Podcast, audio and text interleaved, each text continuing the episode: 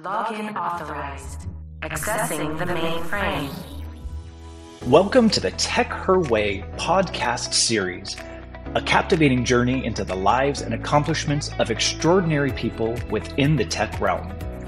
With your host, Merve Bingol from Innova Solutions, join her as we delve into their journeys, uncovering their stories, successes, and lessons they've learned along the way.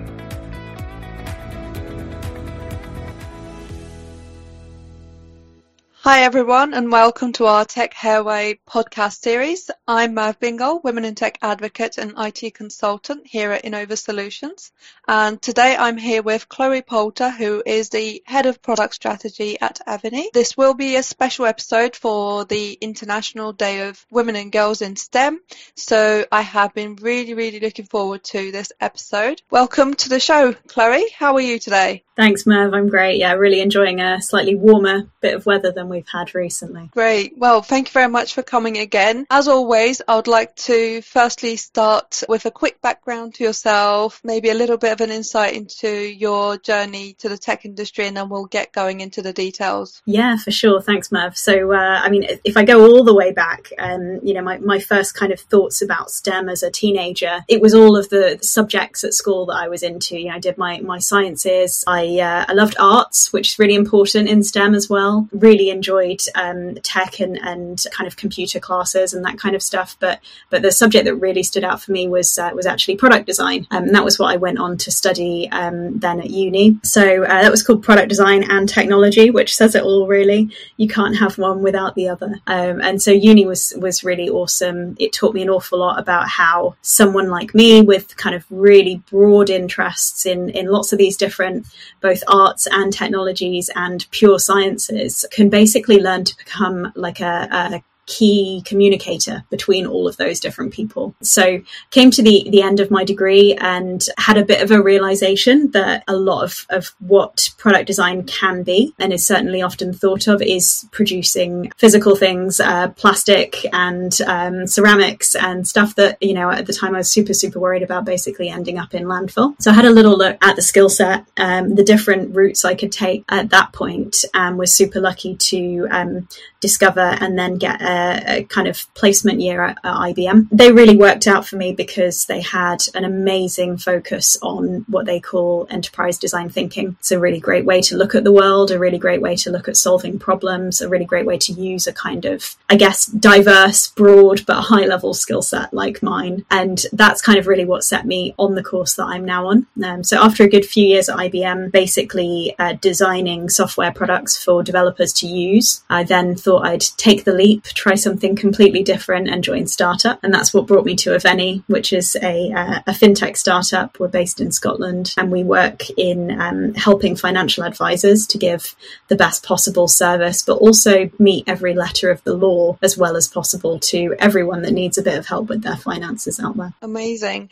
Let's deep dive a little bit more into how you first decided to get into the product design. And I've had this conversation a couple of days ago with a colleague. I went to a girls' school and it was actually a maths and science based uh, school. But with it being a girls' school at the time, I remember that we had no kind of direction for technology. It was it wasn't a thing, and I remember how we had two or three classes of psychology, but you know, not even a class full of IT or, you know, any, anything of related. And I revisited my high school again only last year and there was a big difference. So there was now cl- coding classes, design classes and everything like that. So there was a massive difference to what I could see. From your experience, I mean, I'm sure it may still be the case with some schools and some girls may not be getting that kind of opportunity or exposure to technology and they may still be thinking that you know it's not for girls and all that kind of biases that's going around. Was there any kind of influences that you had at the time, or would you have any kind of advice for those girls out there who may be thinking of going into this industry of tech or related? What what would you have for them? Yeah, I mean, a few things, right? So exactly as you say, the first thing is making sure you know what is out there. I remember my first day at college. I went to study, you know, sciences and product design, conventional A level route. And in getting to the product design classroom, I had to walk through this very, very long corridor of men in boiler suits or boys in boiler suits. And it, it struck me that there were options, careers represented at college that I didn't even know existed because they hadn't been advertised to me because the the the kind of conventional educational route I was expected to go down was A levels and I wouldn't be interested in a BTEC or an NVQ or something that was um, more related to a, a job like engineering. I, I, missed out on a whole potential career that, that I could have had. Now I think I've been very lucky, but what can you do? The other thing I think I'd, I'd say, and I'm really only getting to this point after, you know, six or seven years in industry is not to forget that science, technology, engineering, maths, arts are all just tools. They are tools that we use when we go to work to solve people's problems.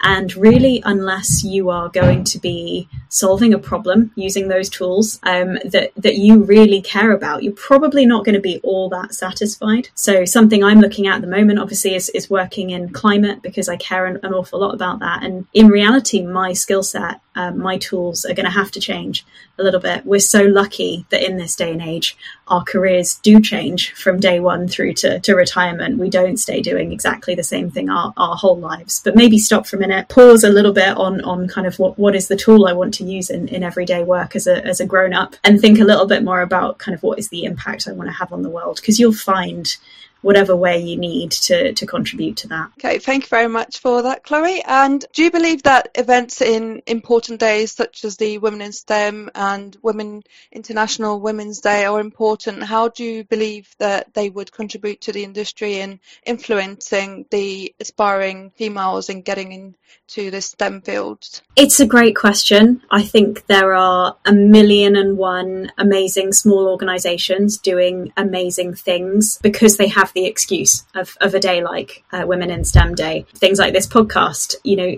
it might reach the right person and might help them discover a, a, a, thing for them to aim for that they didn't know existed. So I think there's an awful lot of value from campaigns like this. And I think, you know, that's that's the point. I think if we we focus too much on why we need campaigns and days and um, why women need extra support, we can go down kind of unhelpful avenues. But hopefully what days like Women in STEM can do is perhaps uh, help a woman somewhere spot that a goal she has or a future she would quite like whether she considered it as a STEM future in the past or not um, is something she can she can go for and, and achieve and, and, know that it exists. Definitely. And uh, with that, I do like to get into some more details of your current position as the head of product strategy. So, um, would you like to highlight some of the key responsibilities and any kind of challenges that you face within this position to give an idea to anyone else who's out there looking to get into a similar position, maybe? Yeah, for sure. So, I've kind of come to this role, uh, like everyone, through a bit of an evolution. Um, that point I mentioned where I was designing products and designing things for people to use. I'm now kind of naturally finding myself in a bit more of a position of designing where those products go and how they're going to evolve over the next three, five, ten years. It's a really exciting space. I kind of sit down and talk with with people who use us now, with people who might be using our products and services in future. I think about new developments like large language models, but also things that our competitors are doing and things our business needs. At the end of the day, we, we unfortunately have to make some money. So I kind of try and bring all of that together. And, and then, you know, like I mentioned with with what I see the value of someone with a design or a non-technical skill set in a technical space. I try and make sure that that everyone in the team not only understands what we're trying to achieve and the problems we're trying to solve, but also is motivated by that and is able to be excited and in control in their work every day and, and come to work, change someone's world even if it's just in what they do at work or um, one little app they use every day, but, but making sure that everyone can be truly making a difference and, and understanding what it is that, that we need to do and change. Thank you. How would you uh, say that you encourage and support the diversity piece within your product management team? It's really, really interesting, um, especially in a small startup, to look at diversity. Um, we've been really lucky to have a pretty diverse team in terms of lots of the conventional ways that it's measured, you know, race, gender, um, and so on. We're, we're pretty balanced and, and, diverse, which is which is lovely. Do I think we can we can take credit for that? I'm, I'm not sure. I think we've just been very very lucky. There's always a lot more that you can do. But in terms of running that team day to day, and maintaining that and keeping that as a comfortable and healthy place to, to live and work, I think there's an awful lot that you can do. And a lot of things that we do um, subconsciously when we interact with people that we like every day. Some things I've found really helpful are to, to use some coaching techniques actually. So coaching I find is an amazing um, discipline to study and it'll, it'll come to the fore in little things like when you're discussing with a colleague or an employee something that they're struggling with um, coaching challenges us not to jump to immediately give them advice and tell them what to do and be um, authoritative. Uh, it's it's all about believing that your colleague understands the answer, knows what they need to do, and is completely capable of achieving it. So find that an amazing shortcut to um, kind of avoiding and questioning unnecessary hierarchy and unnecessarily coming across poorly with, with your friends and, and colleagues. And then the other thing, which I think is also um, really, really important, you'd look at my job and you'd say, oh, she's, she's doing tech stuff and she's making strategic decisions about a product and what it should do. But I'd say a huge component of my role is setting up a team to do so. And, and what I mean by that is, uh, you know, there's, there's a problem or there's something that needs to be achieved I think at least as much of the focus on problem or the goal needs to also be on the team, who that who is there and who is not there, um, and the way they work, what they do do, what they don't do, when they do it, and how they do it to to achieve those goals and solve those problems. Because you you can't expect a diverse group of people to achieve things in a, an unhealthy way or without all of the resources they need. It's really super basics, but I think uh, some of these things are, are kind of so quickly forgotten when we think about building good teams who are who are comfortable and healthy. Definitely. And would you say that there are any particular skills or experiences that should be prioritized when hiring for product roles, maybe even if not for the leadership positions, for any of the again aspiring females out there? Uh, would you have any kind of advice on, on those skills? Yeah, definitely. So I, I, think particularly for me at the moment, what keeps coming to mind is I'm, I'm looking for variety of experience. And, and that doesn't necessarily mean you have to be experienced to have a variety of experiences. In, in the past, we've thought about people who skip through jobs every year or couple of years as like maybe flaky, maybe they're chasing a pay rise. But actually, what I'm kind of noticing um, these days is, is these things I've just mentioned about how you work, how you collaborate, how you work with other people and achieve things and focus.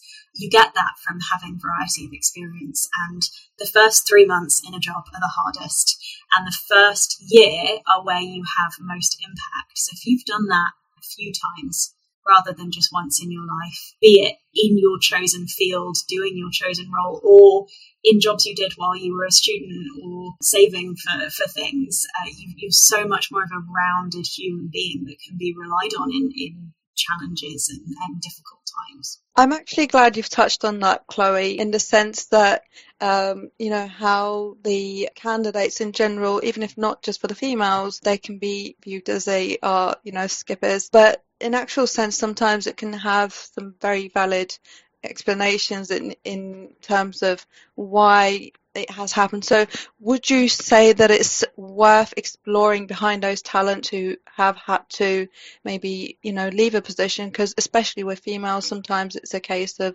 you know, they had to leave for childcare or, you know, they just couldn't fit in with the team. And we do hear about these day to day when we have the conversations. So, and I do think it's very, very important that we are very clear in, you know, exploring this and saying this. So, would you say that, you know, you do give that chance to people that come in front of you with such a CV that you do explore further into those people? Yeah, yeah, absolutely. I mean, if, if you join a job and, uh, and and you have a big impact in the first year, great. You've you've done what you needed. People are hired to have an impact on a business and make a change that is needed. And, and sometimes people aren't stick around for a long time kinds of people. Um, people are change makers often. Um, so, so yeah, you know, I'm hiring you because I need you to, to make a change for me and I can't do it myself. Oh my goodness, if you can show me that you've done that five times rather than just once in your life, um, I'm, I'm well up for that. Thank you. And that leads me quite well onto my next question regarding, well, beyond going beyond the skills and any qualifications that may be needed. And it is something that most females are generally quite cautious of, you know, whether if they are meeting with the position. I am curious to find out a little bit more about how you assess the culture fit as well when it comes to hiring for the team. I think it'll be a good idea to have and hear from you. Oh, yeah, definitely. So I mean, look, you, you can't substitute for getting lots of people in your company involved in hiring. And I've made that mistake many, many times. Uh, don't get me wrong, you know, you think, oh yeah, I need to get this person in fast. I'll just do a couple rounds of interviews. It'll be me, maybe one other person, um, and we'll just get the right person in. No, you, you never get it right if just one or two of you have met someone. And it's not fair on your colleagues to take on a new collaborator without being able to voice their opinion on them and, and, whether they're the right fit. So, you know, that, that one's crucial. But then it's also about what you ask. You know, the, the obvious thing is to ask about how people work. If you want to check someone's credentials, fine. But at the end of the day, you've got to get together and achieve things together. So if you're, you're going to be looking for someone who works in a silo and that's what you want, then then you ask them how they work. And if you're looking for somebody who works with a focus on solving problems, then then you ask them about that. But it's it's much more about you know competencies and, and how they do and what methods they love and what really excites them than you know necessarily what they can do on paper. Definitely. Well, thank you for that. And just looking ahead as well, what changes or improvements would you hope to see in regards to recruitment and representation of uh, females within the tech industry in the coming years? So this is a really divisive one. And actually, unfortunately, I'm not sure that we're in a great place for this. And I don't like all of the directions that we're going in. What I really hope we'll see is continuing to see totally remote roles. And, and that being an option. I also hope that we'll see things like parental leave policies continuing to evolve. You know, there's a lot we can learn from some uh, some of the Scandinavian countries, for example. Whether we will see those things, I'm I'm not honestly not sure. But I think if if we look at the tech industry, it's it's one of the better examples of, of, a lot of these things. What I'm hoping we'll see, and what I think we're starting to see, is some of the ideas, um, some of, for example, like the democracy that is suggested from the agile framework, and some of the, the kind of healthier ways of working that that's created. I think we'll start to see that spreading from tech into the adjacent industries, into our customers' industries, our suppliers' industries, our partners' industries. So I work in fintech and, and I'm starting to see some of the finance firms we work with picking up a few of these slightly enlightened practices that, that make work a, a better place to be. I was just meeting with, with a bank and, and they're starting to workshop. They're starting to use collaboration tools. Um, so, you know, they're, they're a little way behind, but I think this is an exciting phase where tech might get to, to continue. It's always been doing this, but tech might get to continue pushing forwards the best practice, the healthier ways to, to do things. Definitely. Well, thank you very much. And as we wrap it up, are there any messages that or any advice that you would like to share with our listeners, especially the women aspiring to excel their careers in STEM? Yeah, I mean, you know, like I said, we are so lucky in this day and age that your job is no longer your vocation. Uh, we, we might say it is, and I think, you know, with, with all of our side hustles, it can feel that way, but actually, if you talk to the average person on the street, we're changing and we're evolving and we're sticking and twisting more than human beings ever have with what they do um, with their lives in the past. So, you know, like like we said about about trying different roles out and moving from company to company, don't stick with one thing and get more valuable by trying different stuff out. I certainly wish I, I already had actually, and I've only only been trying for kind of a, a, few years or so. But have a good hard think about what you want to achieve and don't worry too much about how you do it. Um, for the time being, that that bit can always change once you're once you got your foot in the door. Definitely, totally agree with you there, Chloe. Thank you so much for all your insights as well. Any last words from you? No, thank you so much for having me. So so cool and exciting, and, and what a great way to celebrate uh, women in STEM. Thank you very much, Chloe, and thank you all for listening. Please stay tuned for our next Tech Her Way episode. Until then, thank you very much. See you later.